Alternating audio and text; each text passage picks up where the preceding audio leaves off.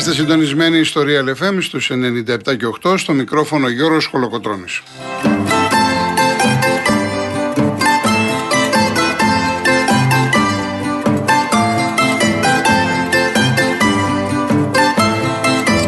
Τηλέφωνο επικοινωνίας 211-200-8200. Επαναλαμβάνω τον αριθμό 211-200-8200. Η κυρία Ειρήνη Κούρτη είναι στο τηλεφωνικό κέντρο και στη ρύθμιση του ήχου η κυρία Κατερίνα Βουτσά.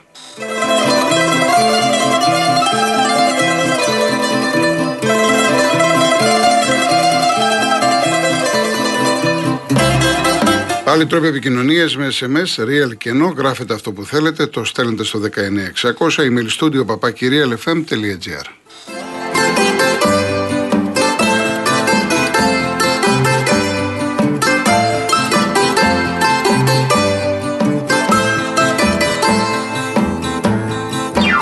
Κυρίες Δεσποινίδες και κύριοι, καλό σας μεσημέρι. Η αθλητική μας επικαιρότητα κινείται γύρω από τον Ολυμπιακό και τον Μίτσελ, ο οποίος ήρθε χθες το μεσημέρι, το βράδυ συναντήθηκε με τον Βαγγέλη Μαρινάκη. Συμφώνησαν, αυτή την ώρα ε, παρουσιάζεται από τον πρόεδρο του Ολυμπιακού στις 6 το απόγευμα έχει προγραμματιστεί η πρώτη προπόνηση του Μίτσελ. Εκεί θα τον δούνε κάποιοι παίκτες που είχε συνεργαστεί παλιότερα. Όπως ένας από αυτούς π.χ. είναι ο Μπουχαλάκης ε, του είχε αδυναμία, ο Φορτούνης. Ε, θα τον μάθουν οι καινούργιοι ποδοσφαιριστές, είναι η δεύτερη θητεία του Ισπανού. Ε, ενώ ανακοινώθηκε από τον Ολυμπιακό ότι νέος τεχνικός διευθυντής θα είναι ο Ανιγκό, ε, ένας ε, Γάλλος, ο οποίος εμείς τον είχαμε μάθει εδώ ως προπονητή και στον Πανιόνιο και στο Λεβαδιακό. Για μια δεκαετία δούλεψε στη Μαρσέγ σε διάφορες θέσεις και πρώτος προπονητής, περίπου σε 70 παιχνίδια, άνθρωπος του ποδοσφαίρου. Το να καθίσεις 10 χρόνια σε μια ομάδα τόσο δύσκολη, τόσο απαιτητική με αυτόν τον κόσμο και να φέρομαι στη Μαρσέγ, ε, πρέπει να το λάβουμε σοβαρά υπόψη. Ήταν στον Ολυμπιακό, είναι υπεύθυνος ακαδημιών, είναι σκάουτερ, τώρα λοιπόν είναι και τεχνικός διευθυντής. Θυμίζω ότι αθλητικός διευθυντής είναι ο Κριστιαν Καρεμπέ, ενώ παρελθόν αποτελεί και επίσημα από τον Ολυμπιακό ο Βασίλης Τωροσίδη.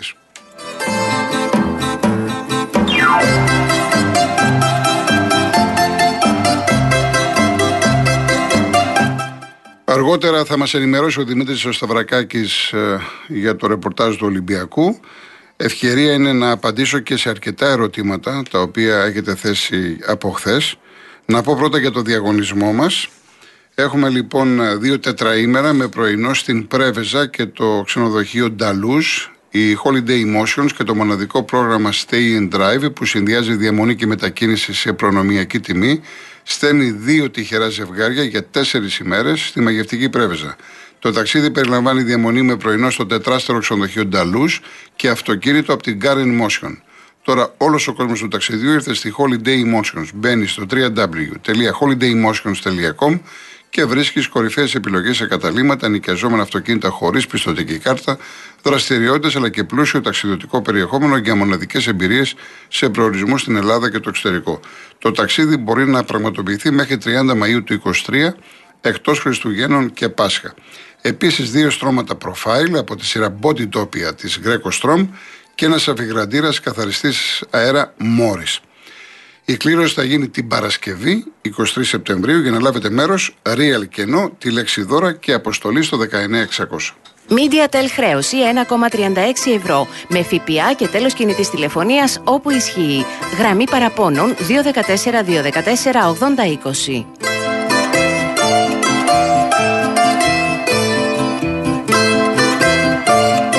Λοιπόν, ξέχωρα από τον Ολυμπιακό και, την, ε, και τον Μίτσελ, τον νέο προπονητή, έχουμε και την εθνική μας ομάδα, η οποία προετοιμάζεται για τα δύο τελευταία παιχνίδια στο Nations Link. Παίζουμε στη Λάρνακα το Σάββατο με την Κύπρο και την ε, Βόρεια Ιρλανδία. Ε, είναι το τελευταίο παιχνίδι, είμαστε πρώτοι στον Όμιλο. Αυτό που θέλω να πω είναι το εξής γιατί σύμφωνα με το ρεπορτάζ, Τη μία φορά η εθνική ομάδα κάνει προπόνηση στην Καλιθέα, την άλλη πάει στον Ατρόμητο. Γιατί, Γιατί ο αγωνιστικός χώρος στον Άγιο Κοσμά είναι σε άθλια κατάσταση. Και δράτω με τις ευκαιρίες να πω το εξής. Έχουμε 2022 τέλη. Σας θυμίσω ότι το 2004 πετύχαμε το θαύμα στα γήπεδα της Πορτογαλίας και ακόμα η εθνική ομάδα τόσα χρόνια δεν έχει αποκτήσει το δικό της σπίτι. Και πλέον δεν μπορώ να ακούω δικαιολογίες. Έχω κουραστεί. Για μένα η Ποδοσφαιρική Ομοσπονδία, η διοίκησή της, ανεξάρτητα το ποιος είναι, ανεξάρτητα με ποια ομάδα εκλέκτηκε ή όχι, δεν με ενδιαφέρει. Πραγματικά δεν με ενδιαφέρει. Το πρώτο πράγμα που έπρεπε να έχει κάνει από το 2004 να αποκτήσει η εθνική, όλες οι εθνικές, το δικό της σπίτι. Ένα πλήρες αθλητικό κέντρο, με γήπεδα, με ξενώνες, όπου εκεί βέβαια θα γίνεται μια δουλειά σοβαρή. Δεν μπορεί λοιπόν τώρα ο ομοσπονδιακός προπονητής και οι ποδοσφαιριστές της εθνικής, οι περισσότεροι από τους οποίους παίζουν στο εξωτερικό, προπονούνται σε πάρα πολύ καλές συνθήκες, σε πολύ καλές ομάδες, να έρχονται στην Ελλάδα και να νιώθουν ότι είναι ουσιαστικά ποδοσφαιρικά άστεγοι. Είναι ανεπίτρεπτο το 2022 η εθνική μας ομάδα μία να προπονείται στο ένα γήπεδο, μία να προπονείται στο άλλο γήπεδο. Ασφαλώς θα ήταν μέλημα και της πολιτείας, αλλά επειδή ξέρετε ποια είναι η φιλοσοφία μου ότι για μένα το ποδόσφαιρο πρέπει να διοικείται από το ποδόσφαιρο, αυτό που πρέπει να γίνει, που έπρεπε να έχει γίνει χθες, είναι η ΕΠΟ να ασχοληθεί σοβαρά. Η πρώτη κίνηση μπορείς να απευθυνθείς, παραδείγματος χάρη στον Παναθηναϊκό, στον Βαρδινογιάννη και να του πεις κύριε Βαρδινογιάννη, έχετε στην Παιανία το αθλητικό κέντρο. Μπορείτε να μας το δώσετε. Ή για να μας το δώσετε, το πουλάτε ή δεν το πουλάτε, το νοικιάζετε. Πόσα θέλετε. Η δεύτερη κίνηση είναι, η κίνηση είναι να απευθυνθούν σε άλλους Βαρδινογιάννηδε. Και η τρίτη κίνηση είναι να αγοράσεις ένα χώρο και να πας να το αξιοποιήσεις, να βρεις τα κονδύλια και να φτιάξεις δύο-τρία γήπεδα και ξενώνες. Μην ακούω πλέον το 2022 ότι δεν υπάρχουν χρήματα. Εδώ βρέθηκαν χρήματα, είναι πλέον έτοιμα όλα, 115-120 εκατομμύρια ευρώ για να φτιαχτεί το γήπεδο του Παναθηναϊκού. Ταμείο Ανάκαμψης, Διεθνών Επενδύσεων κλπ. Δεν είναι δυνατόν λοιπόν να θέλουμε να φτιάξουμε το σπίτι της εθνικής ομάδας και να μην υπάρχουν όχι πολλά χρήματα. Εδώ δεν λέμε για κατασκευή γηπέδου. Εδώ λέμε να φτιάξουν δύο γήπεδα να κάνουν προπόνηση χωρίς εξέδρες ή έστω ένα μικρό να είναι με εξέδρες που αυτό γίνεται πλέον πάρα πολύ γρήγορα και ένας ε, ξενώνας να υπάρχει 20-30 δωμάτια να φιλοξενήσει την εθνική ομάδα. Τα χρήματα αυτά είναι 2, 3, 5 εκατομμύρια. Θέλετε 10 εκατομμύρια για να μπορέσουν να τα ανοίξουν λίγο και να φιλοξενούνται και οι ελπίδες και οι μικρότερες εθνικές ομάδες. Πραγματικά είναι απίστευτο, μου κάνει τρομερή εντύπωση, διότι τόσα χρόνια έχω βαρεθεί να ακούω ε, θα και θα και θα και το σπίτι της Εθνικής και από το 2004 φτάσαμε το 2022 και ουδής ασχολήθηκε σοβαρά. Είμαστε μόνο λόγια. Γι' αυτό σας λέω ότι εγώ προσωπικά αυτά που ακούω από το ένα αυτοί μπαίνουν και από το άλλο βγαίνουν. Εγώ είμαι άνθρωπος του αποτελέσματος. Είμαι άνθρωπος των πράξεων. Είναι ντροπή όλων η εθνική ομάδα που θέλουμε υποτίθεται να κάνουμε κάτι καλό. Θέλουμε να σηκωθούμε. Πάμε τώρα καλά με τον Πογέτ. Να θέλουμε λοιπόν να φτιάξουμε πέντε πράγματα. Να θέλουμε να δώσουμε κίνητρα να επενδύσουμε πάνω στα Ελληνόπουλα και να μην έχουμε ένα αθλητικό κέντρο ανάλογο, εν πάση περιπτώσει, όσο και υπερβολικό να είναι, αλλά μια πραγματικότητα μιας ομάδας που πριν χρόνια έκανε το θαύμα και κατέκτησε το πρωτάθλημα Ευρώπης.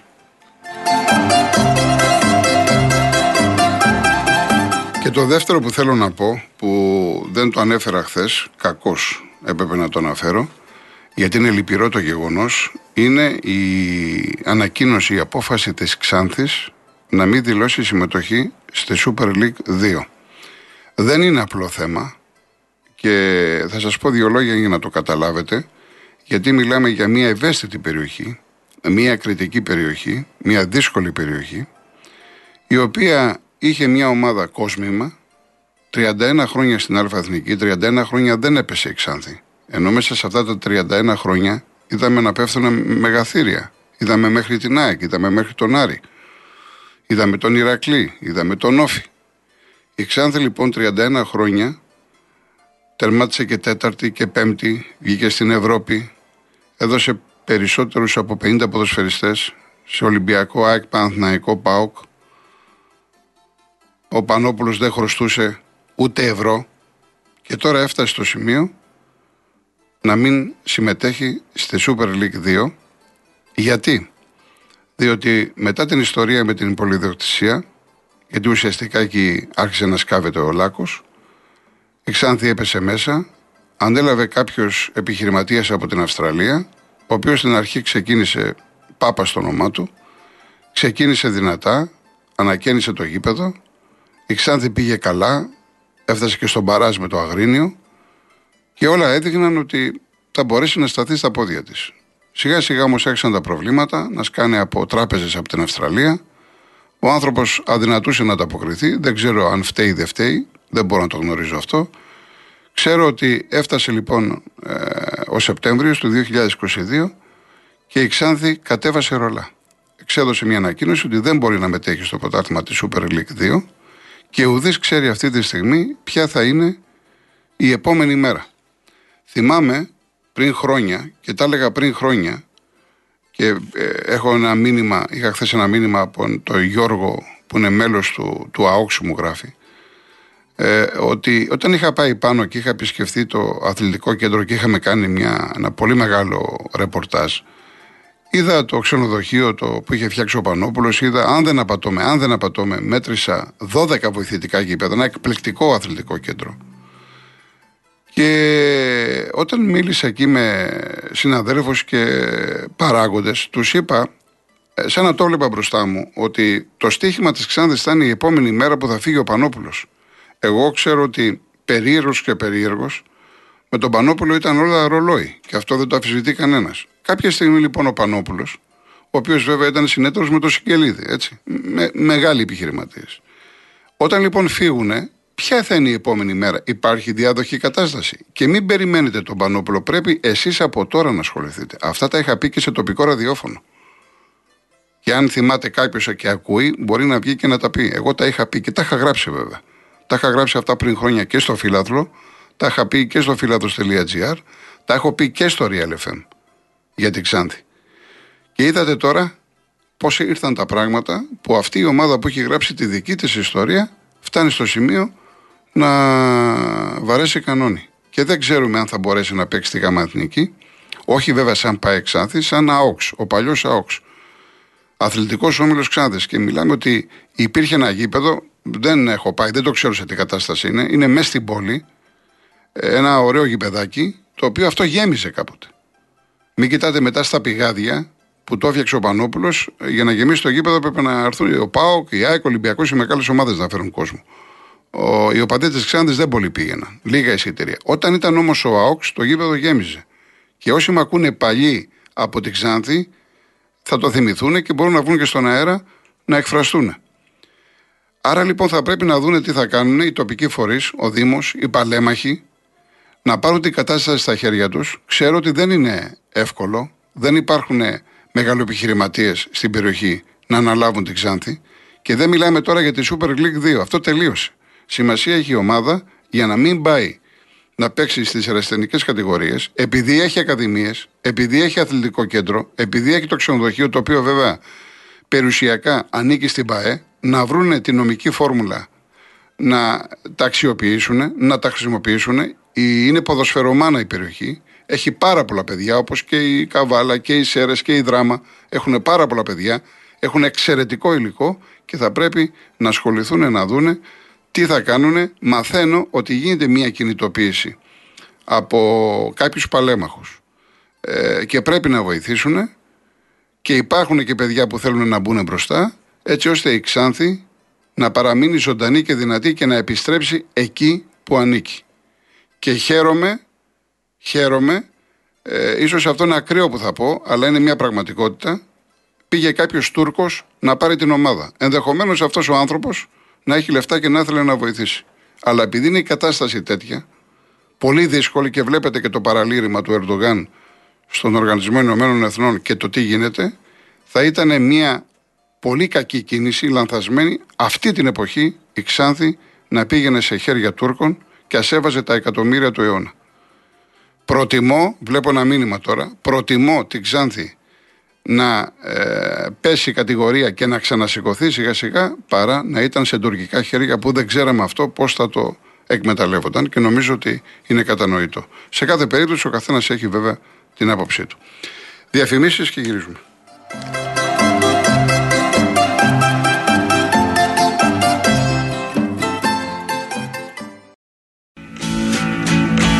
Come over to the window my little darling. I'd like to try to read your palm. I used to think I was so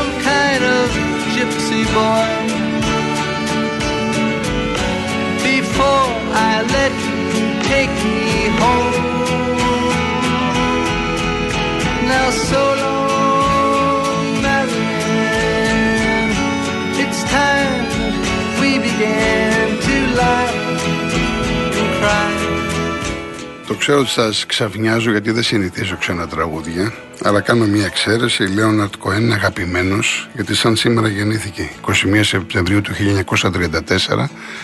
Ε, κάποια στιγμή διαβάστε την ιστορία του, τη βιογραφία του. Εγώ το, δεν τον, το πιάνω μόνο από την πλευρά της φωνής, γιατί έχει μια φωνή δικιά του ιδιαίτερη, καταπληκτικός, αλλά ήταν ένας άνθρωπος με τεράστιο ταλέντο, έγραφε πολύ, και έγραφε και πολύ ωραία ποίηματα. Θα κλείσω την εκπομπή με ένα από αυτά τα ποίηματα και θα σας διαβάσω και ένα μικρό.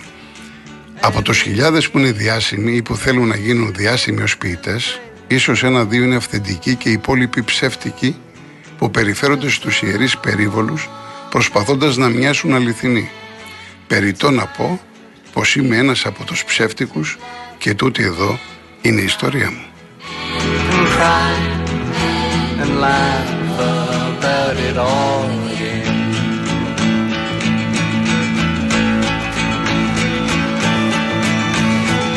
Το τραγούδι που ακούμε είναι Σολόγκ Μαριάν, είναι για την αγάπη της ζωής του, για τη μουσα του, που ήσαν μαζί στην Ήδρα. Πήγε το 1960, πήρε ένα σπιτάκι χωρίς νερό, χωρίς ρεύμα, έμεινε εκεί για αρκετά χρόνια, ήταν η ρότερη περίοδος της ζωής του.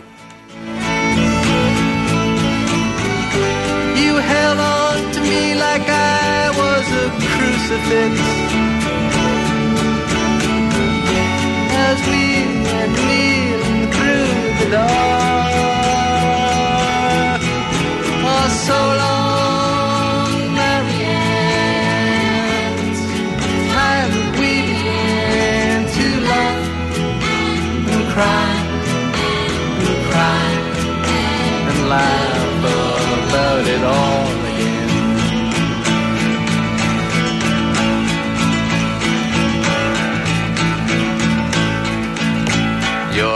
Λοιπόν, επειδή είναι πάρα πολλά τα ερωτήματα, να έχω δύο-τρία λεπτά μέχρι να πάμε στις ειδήσεις. Λοιπόν, ε, ο Πέτρος από τη Λικόβρηση, Πέτρος 7 Λικόβρηση και ξενοφώνα από τη Λέρο, ε, αναφέρονται ότι έκανε ο Αλμέιδα μία χειρονομία στον αγώνα με τον Πανετολικό, έτσι το περασμένο Σάββατο. Εγώ είδα το παιχνίδι, χειρονομία δεν είδα κατά τη διάρκεια της μετάδοσης. Κάποια μέσα του Ολυμπιακού παρουσίασαν ένα βιντεάκι και μια φωτογραφία και φαίνεται σε κλάσμα δευτερολέπτου ο Αλμέιδα φαίνεται να βάζει το χέρι του στα γεννητικά όργανα. Από αυτή την κάλυψη δεν μπορώ εγώ να πω εάν ο συγκεκριμένος άνθρωπος έκανε αυτή τη χειρονομία προς τους οπαδούς του Πανετολικού ή όχι. Εάν το έχει κάνει ασφαλώς τι να, να πω, να καταδικάσω το αυτονόητο. Αλλά δεν, μπορεί, να- δεν μπορώ να είμαι κατηγορηματικός αν το έκανε ή όχι. Εάν κάποιος άνθρωπος μας ακούει από το Αγρίνιο ή ήταν στο γήπεδο και έχει, ε, το έχει ζήσει και έχει, πώς το λένε, μία στάση υπεύθυνη να κρατήσει ε, και μπορέσει να μας πει τι ακριβώς συνέβη, μπορεί να βγει στο τηλέφωνο και να απαντήσει. Επίσης, ε, ο Χρήστος από τα Μουδανιά με ρωτάει και τον Κουλιαράκη που κλήθηκε στην Εθνική. Η άποψή μου είναι ότι για όλα τα παιδιά. Ε, αυτά τα παιδιά πρέπει πρώτα να ψηθούν. Γιατί από την προετοιμασία η Ντόρτ μου λέει ζήτησε τον παίκτη και ο Πάουκ θέλει 15. Τώρα διαβάζω σήμερα για Άιντρακτ, διαβάζω για Μίλαν, διαβάζω για Ρώμα, για πολλές ομάδες. Το παλικάρι έχει προδιαγραφές. Πε- Παίζει με αυτοπεποίθηση. Ο Πογέτ θέλει να τον δοκιμάσει. Μπορεί να εξελιχθεί σε μπαρέζι. Και το εύχομαι ολόψυχα. Είναι και Ελληνόπουλο. Αλλά το κεφάλι κάτω, αυτό έχω να, να πω, το κεφάλι κάτω, σ- δουλειά από το πρωί μέχρι το βράδυ και να ξέρει ο συγκεκριμένος παίκτης, ο Πιτσυρικά και όλα τα παιδιά που ενδεχομένως ακούνε, τα ταλέντα δεν χάνονται. Αυτός που είναι παιχταράς, με όλη τη σημασία της λέξεως, θα βρει το δρόμο του. Αυτό έχω να πω για το συγκεκριμένο παιδί. Περικλεί από τη Νέα Ιωνία. Ε, το είπα και τι, όταν η- ότι η ανακοίνωση, έχω, έχω τοποθετηθεί ότι κακώ η, η ανακοίνωση σε βάρος της ΑΕΚ από πλευράς Λίγκας τη χρεώθηκαν όλες οι ομάδες. Και χθες που έγινε συνεδρίαση της Λίγκας, ο Βαγγέλης Μαρινάκης είπε: ή φέρεται να είπε σύμφωνα με τα δημοσιεύματα ότι αυτό την έγραψε και ότι ε, έπρεπε να, να βάλω λέει το όνομά μου. Νομίζω ότι το θέμα έχει λυθεί. Όσον αφορά, επαναλαμβάνω, το τι έγινε με την ανακοίνωση αυτή για την ΑΕΚ. Ε, ο Χρήστος από τη Βέρεια, ποια ομάδα θα αντικαταστήσει την Ξάνθη. Ε, αυτό μπορεί να ξεκαθαρίσει και μέσα στη βδομάδα. Η πρώτη ομάδα, εάν είναι έτοιμη και μπορεί, είναι η Λιούπολη. Μιλάω για Super League 2. Εάν η Λιούπολη δεν μπορέσει, και δεν είναι μόνο η Λιούπολη, γενικά υπάρχουν πολλά προβλήματα και στη Super League 2 και στη Γάμα Εθνική, τότε οι, οι άλλες ομάδες που ακολουθούν περιμένουν είναι το Ρουφ, ο Πάο Ρουφ και ο Ηρακλής Λάρισας. Αυτό γνωρίζω. Ε, η Χρυσούλα με ρωτάει για το θέμα από την Αύπαχτο, για το θέμα με το Μητρό, ότι πολλές ε, ε, ενώσεις έχουν ε, αναστείλει τα πρωταθλήματα. Και εδώ έχω τοποθετηθεί, πολύ σύντομα θα πω το εξής. Εγώ είμαι υπέρ του Μητρό. Και είμαι υπέρ του Μητρό γιατί πρέπει κάποια στιγμή να μπει μια τάξη στον αθλητισμό και μια και μιλάμε για ποδόσφαιρο να μπει στο ποδόσφαιρο. Όχι σωματεία μαϊμού και λοιπά. Τα έχουμε ξανασυζητήσει, δεν χρειάζεται να είμαι επαναληπτικός. Αυτό που πρέπει να γίνει από πλευράς ε, Γενικής Γραμματείας Αθλητισμού, κατά την προσωπική μου άποψη, να απλουστευτούν οι διαδικασίες. Γιατί είναι δεδαλώδεις όλες αυτές οι γραφειοκρατικές διαδικασίες, είναι πολυέξοδες. Τώρα τα σωματεία που είναι πάρα πολύ μακριά, άντε να πληρώνουν νομικούς, δικηγόρους, λογιστές, δεν είναι εύκολα αυτά τα πράγματα. Θα έπρεπε να απλουστευτούν οι διαδικασίες, να δοθεί ένα μεγαλύτερο χρονικό διάστημα και να αρχίσουν τα πρωταθλήματα, γιατί δια, διαβάζω ότι είναι αρκετές ενώσεις. Δεν μιλάμε για μία, δύο, τρεις. Και το θέμα θα τεθεί και στη Γενική Συνέλευση της ΕΠΟ 30 Σεπτεμβρίου. Λοιπόν, πάμε διαφημίσεις και μετά συνεχίζουμε.